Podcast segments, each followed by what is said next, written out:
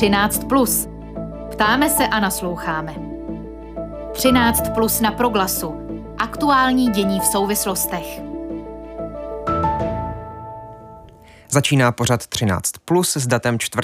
října 2021. Díky, že nás posloucháte. V následujících 25 minutách nabídneme pátou z pěti předvolebních debat, které Proglas připravil pro horkou část politické kampaně před volbami do poslanecké sněmovny. Ty proběhnou už v pátek a sobotu a o voličské hlasy se bude ucházet celkem 22 stran, hnutí a koalic. V našich debatách se představili zástupci hnutí ANO, ČSSD, koalice Spolu, také koalice Pirátů a hnutí Stan a také zástupce hnutí Přísaha. Sérii debat zakončujeme symbolicky na svátek Františka z Asisi, svědce se silným vztahem k životnímu prostředí a patrona ekologie. Tématem tak bude ochrana půdy a vody, transformace české energetiky a s ní spojený konec spalování uhlí, elektromobilita nebo třeba aktuální dění kolem polského dolu Turov, který leží u hranic s Českem a jehož rozšiřování by podle místních obyvatel i úřadů vedlo k ohrožení zásob pitné vody. Dobrý poslech, inspirující třeba i k rozhodnutí, komu věnovat ve volbách svůj hlas, přeje a od mikrofonu zdraví Ondřej Havlíček. A hosty dnešní debaty jsou v abecedním pořadí. Poslanec za KDU ČSL a bývalý ministr zemědělství ve vládě Bohuslava Sobotky Marian Jurečka, který je zároveň jedním ze tří lídrů koalice Spolu a jedničkou na její kandidátce v Olomouckém kraji. Dobrý den. Dobré odpoledne, srdečně zdravím. A druhou diskutující je Jana Krutáková, poslankyně za hnutí Stan, členka zemědělského výboru a dvojka na kandidátce koalice Pirátů a hnutí Stan v Jihomoravském kraji. Dobré odpoledne také vám. Dobré odpoledne vám ve studiu i všem posluchačům. No a já připojím, že do debaty jsme zvali také zástupce hnutí ANO, to ale nakonec příležitost nevyužilo. Než se přesuneme k těm slíbeným tématům, tak ještě k včerejším zjištěním kolem premiéra Andreje Babiše, těm se nemůžeme vyhnout. Podle webu investigace.cz si Andrej Babiš přes své takzvané offshory, tedy společnosti, které v některých zemích fakticky podnikají, ale sídlo mají v daňovém ráji, poslal skoro 400 milionů korun, za které si posléze koupil nemovitosti na francouzské riviéře. Web investigace zároveň píše, že operace nese znaky praní peněz. Andrej Babiš se hájí s tím, že žádné offshoreové společnosti ani nemovitosti ve Francii nevlastní a že jde o snahu zdiskreditovat ho před parlamentními volbami. Tak otázka uh, úvodní na oba naše hosty. Co by měl teď Andrej Babiš udělat, aby se očistil? Pane Jurečko. Tak eh, když si vzpomeneme na minulost, kdy tady odcházeli lidé jako pan Kalvoda jenom proto, že eh, neoprávněně užívali titul Judr, nebo odcházeli ministři, protože do daňového přiznání neuvedli byt například v Americe, tak vlastně měl by odejít, protože jednak eh, je to věc, kdy nám tady opakovaně vlastně říkal nepravdu, ale hál veřejně v rozhovorech i na půdě poslanské sněmovny, když tady vyčítal svým konkurentům, že oni v offshoreových firmách jedou, ale on nejede, to nám říkal ještě na, půdě sněmovny v roce 2015. A vlastně dnes eh, řekne pozoruhodný výrok, kdy říká, no vlastně jako občan to byl vlastně v pořádku, ale jako politik to by si dovolit neměl, ale tenkrát se neštětním politikem nebyl. Prostě buď to tady platí nějaké principiální zásady, ať už zákonné nebo morálky, a v tom okamžiku by prostě ten člověk měl jednat stále stejně, ať už je občanem podnikatele, politiky nebo jakýkoliv jiné roli. Je na to, je na to týden před volbami správná chvíle? Měl by i v, i v téhle situaci odstoupit? Uh, mělo by to být i v téhle situaci. Je tady prostě institut, eh, kdy se tato situace dá řešit, ale prostě je to dlouhodobě věc, která uh, i v mnoha jiných kauzách ukazuje, že pan premiér prostě nemluví pravdu, nejedná o zájmu občanů České republiky, má prostě dvojí metr a tak dále. Co si o tom myslí Jana Krutáková? No já se jenom můžu přidat ke slovům eh, svého předřečníka kolegy Jurečky. Eh, v podstatě je to, bych řekla v tuto chvíli, taková ta třešnička, kdy vlastně už od roku 2015 řešíme, jak střed zájmu Andreje Babiše a v tuto chvíli e, jsme svědky toho, že vlastně on sám, který se prohlašuje za bojovníka proti korupci a únikům financí do, do daňových rájů, tak tak činí. Takže v každém případě si myslím, že opravdu ten odchod ze scény by byl, eh, by byl naprosto v pořádku. Tak tolik k té aktuální situaci a teď už pojďme ke slíbeným tématům. Začneme půdou a vodou. Podle nedávno vydané zprávy Mendlovy univerzity v Brně v Česku za posledních 15 let trojnásobně stoupla cena zemědělské půdy. Ta je navíc ohrožována vodní i větrnou erozí, chemickými hnojivy nebo nepřirozeně velkými zemědělskými pozemky. Jak moc má, a teď se ptám v té obecné rovině, jak moc má stát zasahovat do ochrany půdy? Pane Jurečko. Má zasahovat do té míry, že má jasně říct, co je ten strategický zájem ochrany v tom veřejném zájmu nás všech. To znamená, abychom opravdu tu nejkvalitnější půdu nezastavovali dál logistickými centry, eh, nákupními centry a podobně, aby na to opravdu kvalitní půda zůstávala pro eh, tu zemědělskou výrobu potravin. A především měl ten stát vlastně říci tomu investorovi vždycky, že budeme chtít směřovat napřed na nějaký brownfield, to znamená na nějakou lokalitu, kde už třeba nějaká zástavba byla, bývalé průmyslové areály a podobně. A tady tě podpoříme i třeba nějakou pobídkou v tom, aby ten investor jako šel přednostně stavět ty své záměry už na ty pozemky, které v minulosti zastavěné byly, abychom v co nejmenší míře zastavovali další a další ornou půdu. Toto měla být politika dobrého státu a o to i my jako koalice spolu usilujeme. Já jsem například v posledních letech tady zachránil kousek od Olomouce 44 hektarů nejlepší zemědělské půdy v lokalitě Hněvotín. A takhle bychom prostě měli postupovat plošně v rámci celé republiky. Prostě dobrou půdu si vždycky dobrá země, dobrý národ má maximálně chránit, protože to není jenom o té produkci potravin. A největší zásobárnou vody na světě, i v České republice, je půda. Dobrá půda, do toho hospodařovaná, zadrží největší množství vody. Paní Krutáková, jaké konkrétní kroky chystá koalice Pirátů a Hnutí stan k ochraně české půdy, zemědělské půdy především, o které se teď bavíme? Eh, no, eh, naše koalice má ve svém programu samozřejmě i bod, který se týká ochrany půdy a ochrany vody. Jestli začnu od, od konce, tak co se týká ochrany vody, tam už vlastně budeme navazovat na jednání, která byla započata v tomto volebním období a kdy jsme se snažili, aby voda eh, se, aby byla voda chráněna Českou ústavou. Eh, proběhlo tam několik jednání a je i připraven návrh, který samozřejmě se musí ještě hodně diskutovat a protože jsou tam různé niance, je potřeba prodiskutovat právě tuto ochranu. Otázkou potom je, jestli i pod eh, ústavní ochranu nezahrnout i právě zemědělskou půdu, protože jsme v podstatě denně svědky toho, že půdy nám ubývá, zastavuje se a tak, jak říkal pan Jurečka, nejsou využívány právě ty brownfieldy a další plochy. Já jenom připomenu, že Česká ústava už v tuto chvíli ve svém sedmém článku zná ochranu přírodního bohatství a také šetrné využívání přírodních zdrojů. E, tu ústavní ochranu vody navrhuje i koalice spolu, tato má výslovně ve svém programu napsáno. Mm, dokonce hned jako první bod, já jenom připomenu, že v minulosti e, tyto návrhy někteří odborníci kritizovali s tím, že by podle nich mohlo něco takového vést spíš třeba k výstavbě vodárenských nádrží nebo přehrad, což podle nich ve výsledku prospěje spíš betonářské lobby. E, navíc, jak jsem říkal, e, ústava už tu částečnou ochranu zná.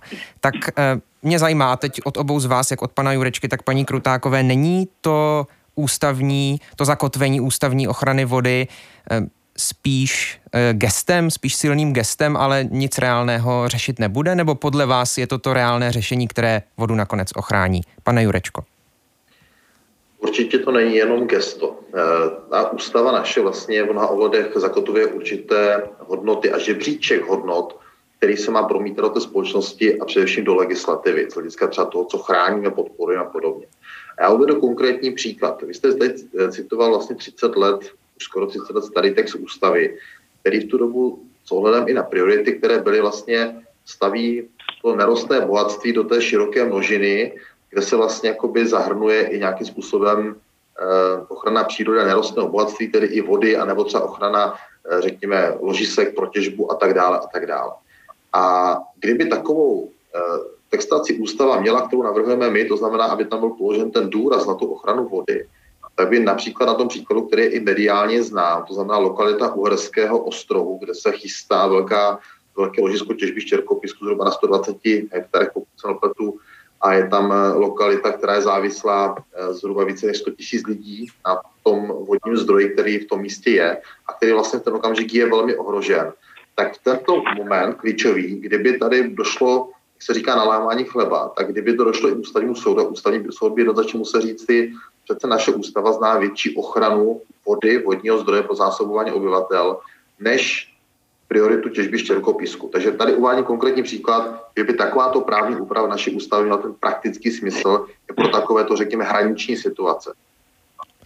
Rozumím, paní Krutáková.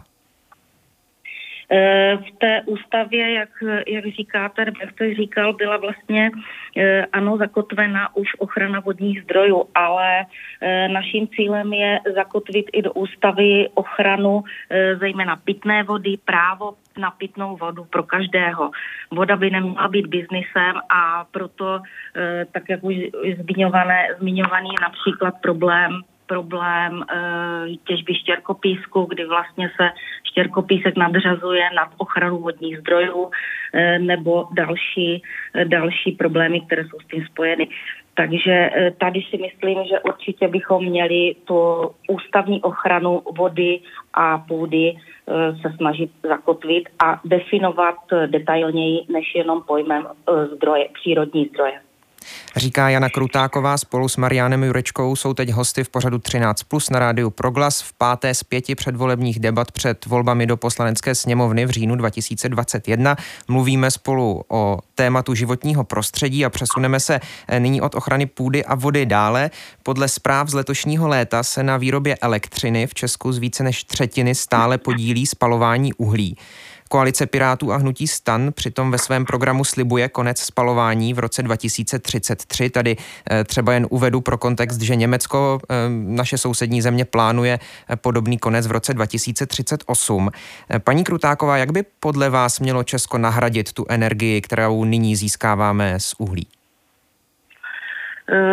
Energie získaná z uhlí v podstatě by měla, nebo určitě bude, bude omezována už jenom tím, že se zvýší třeba ceny emisní, nebo jsou zvýšeny ceny emisních povolenek. A tudíž předpokládáme i dřívější konec e, spalování uhlí, než je ten rok 2038. Co se týká využití e, nebo náhradní, náhrady za, za spalování uhlí, Eh, tak eh, tam určitě je několik možností. Jednak jsou to obnovitelné zdroje a to nejenom větrny, eh, větrny, větrné parky nebo fotovoltaické elektrárny, čili využití větru a, a sluneční energie, větrné a sluneční energie. Měli bychom také se možná zaměřit i na na mm, využití jiných, jiných jiných paliv nebo jiných paliv, z kterých, z kterých bychom tu energii vyráběli, ať už je to třeba i upravený odpad, který by mohl být k tomuto použit. E, potom ještě je možné vlastně zmínit i e, jadernou energetiku, která vlastně je e, čistou, čistou energií. Na druhou stranu ale tady máme spoustu ještě dalších otazníků a nevyjasněných problémů, jako třeba je například ukládání jaderného odpadu a podobně. Takže tady je potom další možnost další možnost, kde pracovat na náhradě, eh, na náhradě eh, využití uhlí při výrobě energie. My se k té jaderné energetice ještě dostaneme. Teď ta stejná otázka jako předtím na paní Krutákovou, na pana Jurečku. Čím nahradit tu téměř třetinu eh, v Česku vyráběné energie do budoucna? Děkuji. My jako koalice spolu chceme opravdu využít maximálně ten potenciál, který nám tady dává především fotovoltaika, protože řekněme si na rovinu, těch eh, vodních zdrojů ani toho větru v České republice k dispozici tolik nemáme jako jiné státy, jak už je to Rakousko a nebo Německo. To znamená, máme tady potenciál 1,5 milionu střech rodinných domů, všech provozoven, eh, nejenom střechy, ale i fasády, plus například třeba bývalé průmyslové výsypky, průmyslové areály nebo i hladiny vodních ploch mohou být velmi efektivní pro využití fotovoltaiky. A my chceme udělat maximum pro to, aby tu fotovoltaiku jsme mohli eh, s rozumnou mírou podpory instalovat uh, na tyto lokality, na ty střechy, na fasády a aby si to mohli dovolit i středně a nízkopříjmové rodiny, protože dneska ty, kteří si dokáží instalovat fotovoltaiku, jsou spíše lidé nadprůměrně příjmoví, kteří to využívají přes zelenou úsporám.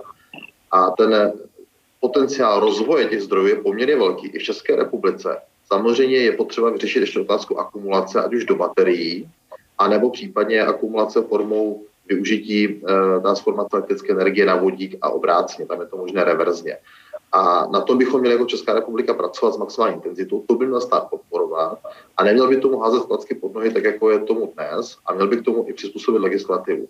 Takže v tomto já vidím, že je možnost přejít od uhlí k obnovitelným zdrojům, samozřejmě, ale i my jako koalice spolu říkáme, že počítáme s jadernými zdroji v lokalitách Dukovany a Temelín a potřebujeme nahradit kapacitu jaderné elektrárny Dukovany. Prostě bez toho jádra se v těch příštích, řekněme, 30-40 letech rozhodně neobejdeme. A co je pro nás důležité, co je pro nás důležité, abychom byli energeticky soběstačnou zemí, v tom případě i měli energetickou bezpečnost a aby to bylo za ceny přijatelné. Mluvil jste o rozumné podpoře fotovoltaiky. Co to znamená? To je takový obecný pojem. Co to konkrétně znamená rozumná podpora? To znamená, abychom nevytvořili takové podmínky, jako byly v roce 2009 a 2010, kdy pak následně to českou ekonomiku a daňové poplatníky stálo kolem skoro 40 miliard korun ročně. Takže vzhledem k tomu, že ty ceny instalací poklesly někdy až o 70-70%, tak si myslím, že by ta podpora měla být přiměřená investiční nebo v nějaké rozumné míře přiměřená, řekněme, provozní, ale bavíme se z mého pohledu o částce, která by byla v jednotkách miliard korun ročně, ale nikoli v, v řádech desítek miliard ročně. To bylo minulosti. Pojďme ještě k tomu eh, tématu jaderných elektráren. Oba dva jste eh, ho již zmínili. Tak koalice spolu přímo připouští ve svém programu dostavbu jaderného bloku v Dukovanech. Piráti a starostové si v této věci chtějí nechat zpracovat nové analýzy a podle toho se rozhodnout. Eh, neprodlouží to zase jen čekání na konec uhelné energetiky, paní Krutáková? Eh, tak eh, víme, že máme omezený čas, takže i ty analýzy, které by měly být eh, podkladem pro naše rozhodnutí společné v naší koalici, by měly být zpracovány v podstatně, podstatě rychle, neměly by se odkládat, takže já věřím tomu, že začneme na nich co nejdříve pracovat. Mm, máte nějaké termíny, znáte nějaké termíny, ve kterých byste ty analýzy chtěli mít zpracované? Tak to bohužel termíny neznám. Je to oblast, kterou třeba jsem já nespracovávala, zpracovávali ji moji kolegové, ale o termínech jsme se zatím nebavili, ale jak už jsem říkala, tlačí nás trošku čas, takže bychom to neměli odkládat. A proto, omlouvám se, že vás do toho tlačím, ale proto se, proto se ptám, znamená to, to, že bychom to neměli odkládat výhled do dvou let, do pěti let, do deseti let? Co to znamená? Uh, výhledově asi tak do dvou let, to asi ano. Marian Jurečka eh, z KDU ČSL, co vy si o tom myslíte?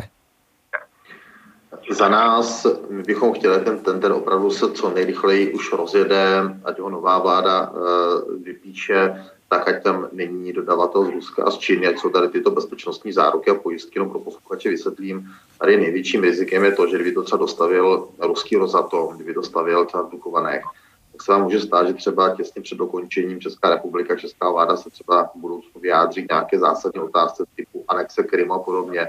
A ruská vláda by mohla své státní firmě říci, tak eh, zastav dodávku eh, jaderné elektrárny Dukovanech a v tím pádem, to znamená to velké bezpečnostní riziko, že se vlastně vydáváme v šanc někomu, kdo se chová nestandardně, nedemokraticky a nectí základní demokratické principy a mezinárodní smlouvy. To je to riziko, proto my říkáme, nechceme dodavatele z Ruska a z Číny, protože to je riziko pro budoucnost. Takže za nás, pokud budou vyřešené bezpečnostní otázky, jakože to vypadá, že měly být vyřešené, tak ať už vláda budoucí neotálí, to vypíše, protože my se dostáváme do časového presu v tom, že tento okamžik víme, že uh, ten, uh, ty čtyři reaktory, které jsou v Dukovanech, mají dneska výjimku do roku 2035. Nevíme, jestli získáme ještě prodloužení dál a může se stát pro Českou republiku problém, že nebudeme mít včas tu náhradu. A my tu náhradu potřebujeme včas, protože pak by to bylo pro nás opravdu velmi, ale velmi obtížné to zvládnout.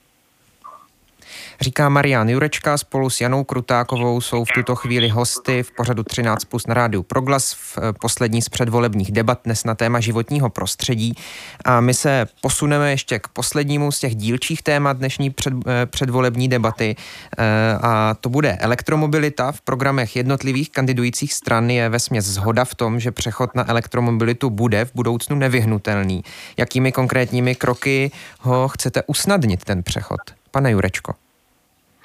Za prvé, abychom tady měli kvalitní eh, napájecí a nabíjecí infrastrukturu, to znamená nejenom eh, kapacity rodinných domů, kde by především se měla využívat ta vlastní výroba fotovoltaika v kombinaci s tou domácí baterkou nebo nějakou komunitní lokální baterií jako uložištěm ale také, aby ta infrastruktura byla kvalitní například v těch veřejných parkovacích domech nebo na parkovacích místech eh, před, super, před supermarkety, abychom logicky využívali to, že někam přijedeme, máme tam nějaké jednání, nákup a podobně a za ten čas to auto zase dobijeme do plných hodnot.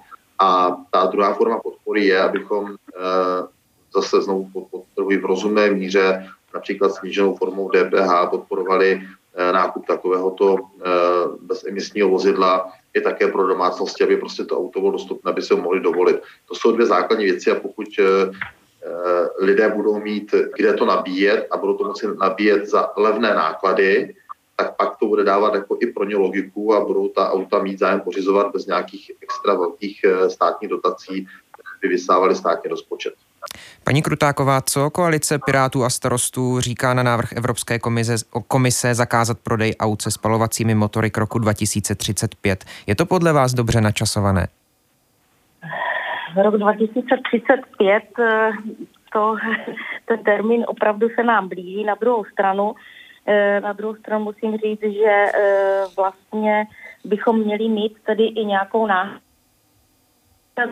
pokud k tomuto kroku dojde.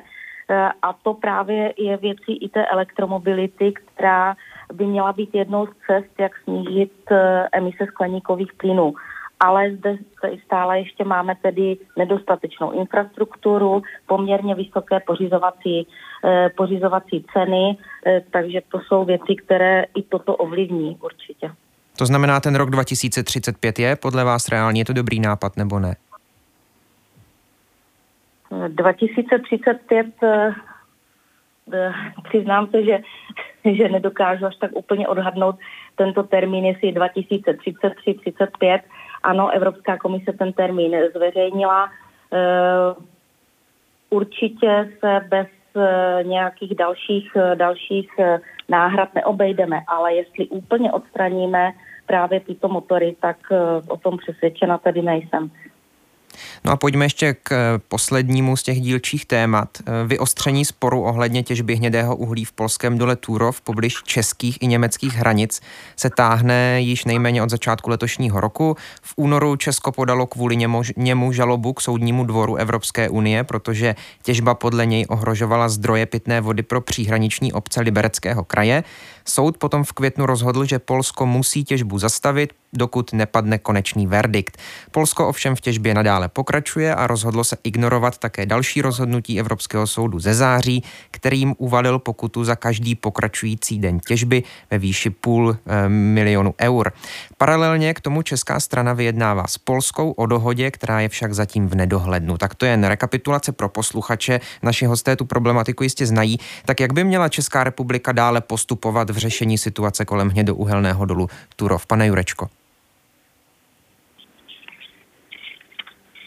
Určitě by měla Česká republika velmi aktivně se snažit o jednání s polskou stranou, aby se dokázali najít takové eh, opatření, která eh, v případě ještě neukončené těžby v dole Turov a řekněme si na rovinu, ta těžba asi nemůže logicky skončit ze dne na den, eh, to dokážeme pochopit, ale musí prostě Polsko říci a zavázat se k tomu, že udělá takové opatření a zafinancuje v plné výši aby v těch dotčených obcích Lidlanského výběžku bylo možné zajistit zásobování pitnou vodou. To prostě musí polská strana jasně deklarovat, ale pak také musí říct ten druhý krok, kdy dojde k tomu postupnému útlumu té těžby, aby prostě nedocházelo jenom ohrožení e, zásobování s eh, vodou pro ty obyvatele, ale aby nedocházelo třeba i k rizikům sesů a podobně, protože ta hrana toho dolů se blíží opravdu k hranici České republiky a nemůže dobrý soused ohrožovat jiného souseda tím, že prostě mu nejenom, že ohrožuje vodu, ale ohrožuje třeba i eh, sesu v části pozemku.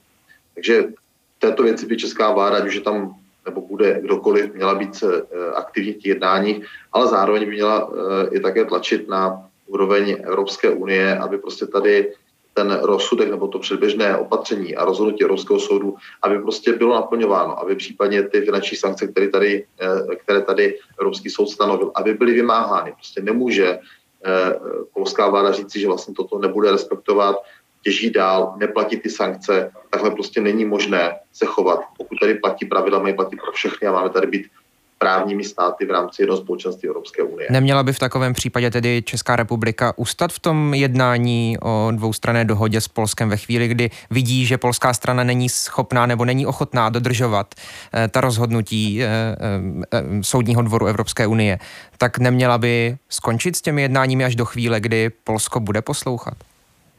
Já si myslím, že zodpovědný a dobrý politik se má snažit do poslední chvíle o to jednat s tím partnerem, mluvit s ním, jednat, hledat to řešení, protože v okamžiku, kdy selže jednání, kdy selže dialog, tak pak většinou už jsou jenom dvě možnosti a to jsou sankce a třetí možnost je de facto řešení e, e, té eskalace nějakým válečným konfliktem. Takže zodpovědný demokratický politik, prostě pokud to jde aspoň trošku je šance na to tu dohodu nalézt, tak by měl jednat. Odejít od stolu krásnou dveřmi prostě vlastně řešení nepřináší. Já osobně si vždycky proto do poslední chvíle, dokud to má smysl, tak se o to jednání snažit. Paní Krutáková, má podle vás smysl jednat s druhou stranou, která eh, v určitém ohledu nerespektuje právní stát, tedy neposlouchá eh, Soudní dvůr Evropské unie v těch jeho rozhodnutích a lze mu věřit, že bude dodržovat ty smluvní, smluvně dohodnuté podmínky? Já jsem přesvědčená, že politická mezivládní dohoda je vždycky lepší, než pokračovat v nějakém sporu. Nakonec eh, cílem, eh, to nebyl, cílem Libereckého kraje nebylo nikdy to, aby se zavřel polský důl, ale aby se udělala dohoda o eh, kompenzačních opatřeních, která vlastně dopadají na ten region právě v důsledku těžby. A myslím si, že pokud se ta dohoda podaří sestavit nebo eh, podepsat a celou situaci se tím vyřeší, bude to dlouhodobá dohoda, kde se jasně určí podmínky a limity, za jakých je přípustná těžba, eh, pak, eh, a kterou samozřejmě ten polský partner bude dodržovat, pak, ne, pak si myslím, že je to určitě ku prospěchu obou stran. Vlastně já jenom ještě bych chtěla zmínit, že k tady tomuto ono to nezasahuje jenom na českou stranu, ale i na německou. A e, tak, jak jsem měla možnost o tom jednat s hejtmanem Libereckého kraje Martinem Půtou, tak by se měla pracovat na společné strategii rozvoje toho území, e, kde by vlastně spolu česká, polská i německá strana e, si připravili jak rozvoj toho území, tak i vlastně problém vyřešila nebo se snažila vyřešit e, tady tu problematiku těžby na, dolu, na dole Turów. Říká Jana Krutáková, poslankyně zahnutí stan, členka zemědělského výboru eh, poslanecké sněmovny a dvojka na kandidátce koalice Pirátů a hnutí stan v Jihomoravském kraji. Byla naším hostem. Díky moc za váš čas. Naslyšenou. Já taky děkuji, naslyšenou. A s ní diskutoval také poslanec za KDU ČSL a bývalý ministr zemědělství ve vládě Bohuslava Sobotky Marian Jurečka. Ten je zároveň jedním ze tří lídrů koalice Spolu a také lídr kandidátky v Olomouckém kraji. Díky i vám za váš čas. Naslyšenou. Děkuji za pozvání a přeji příjemný den. 13 plus na proglasu.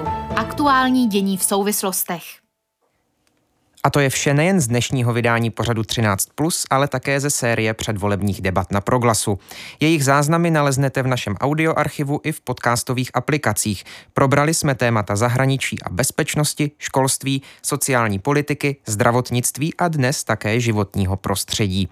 Volebnímu dění se ale budeme věnovat samozřejmě i nadále. Nabídneme rozhovory s politology, komentátory i analytiky. Poslouchejte 13 plus každý den po zprávách v jednu nebo aktuální díl vždy nejpozději po třetí hodině odpoledne v podcastových aplikacích a v audioarchivu Proglasu. Na dnešním vydání spolupracovala Eva Svobodová. Od mikrofonu se loučí a zítra po 13. opět naslyšenou těší Ondřej Havlíček. thank you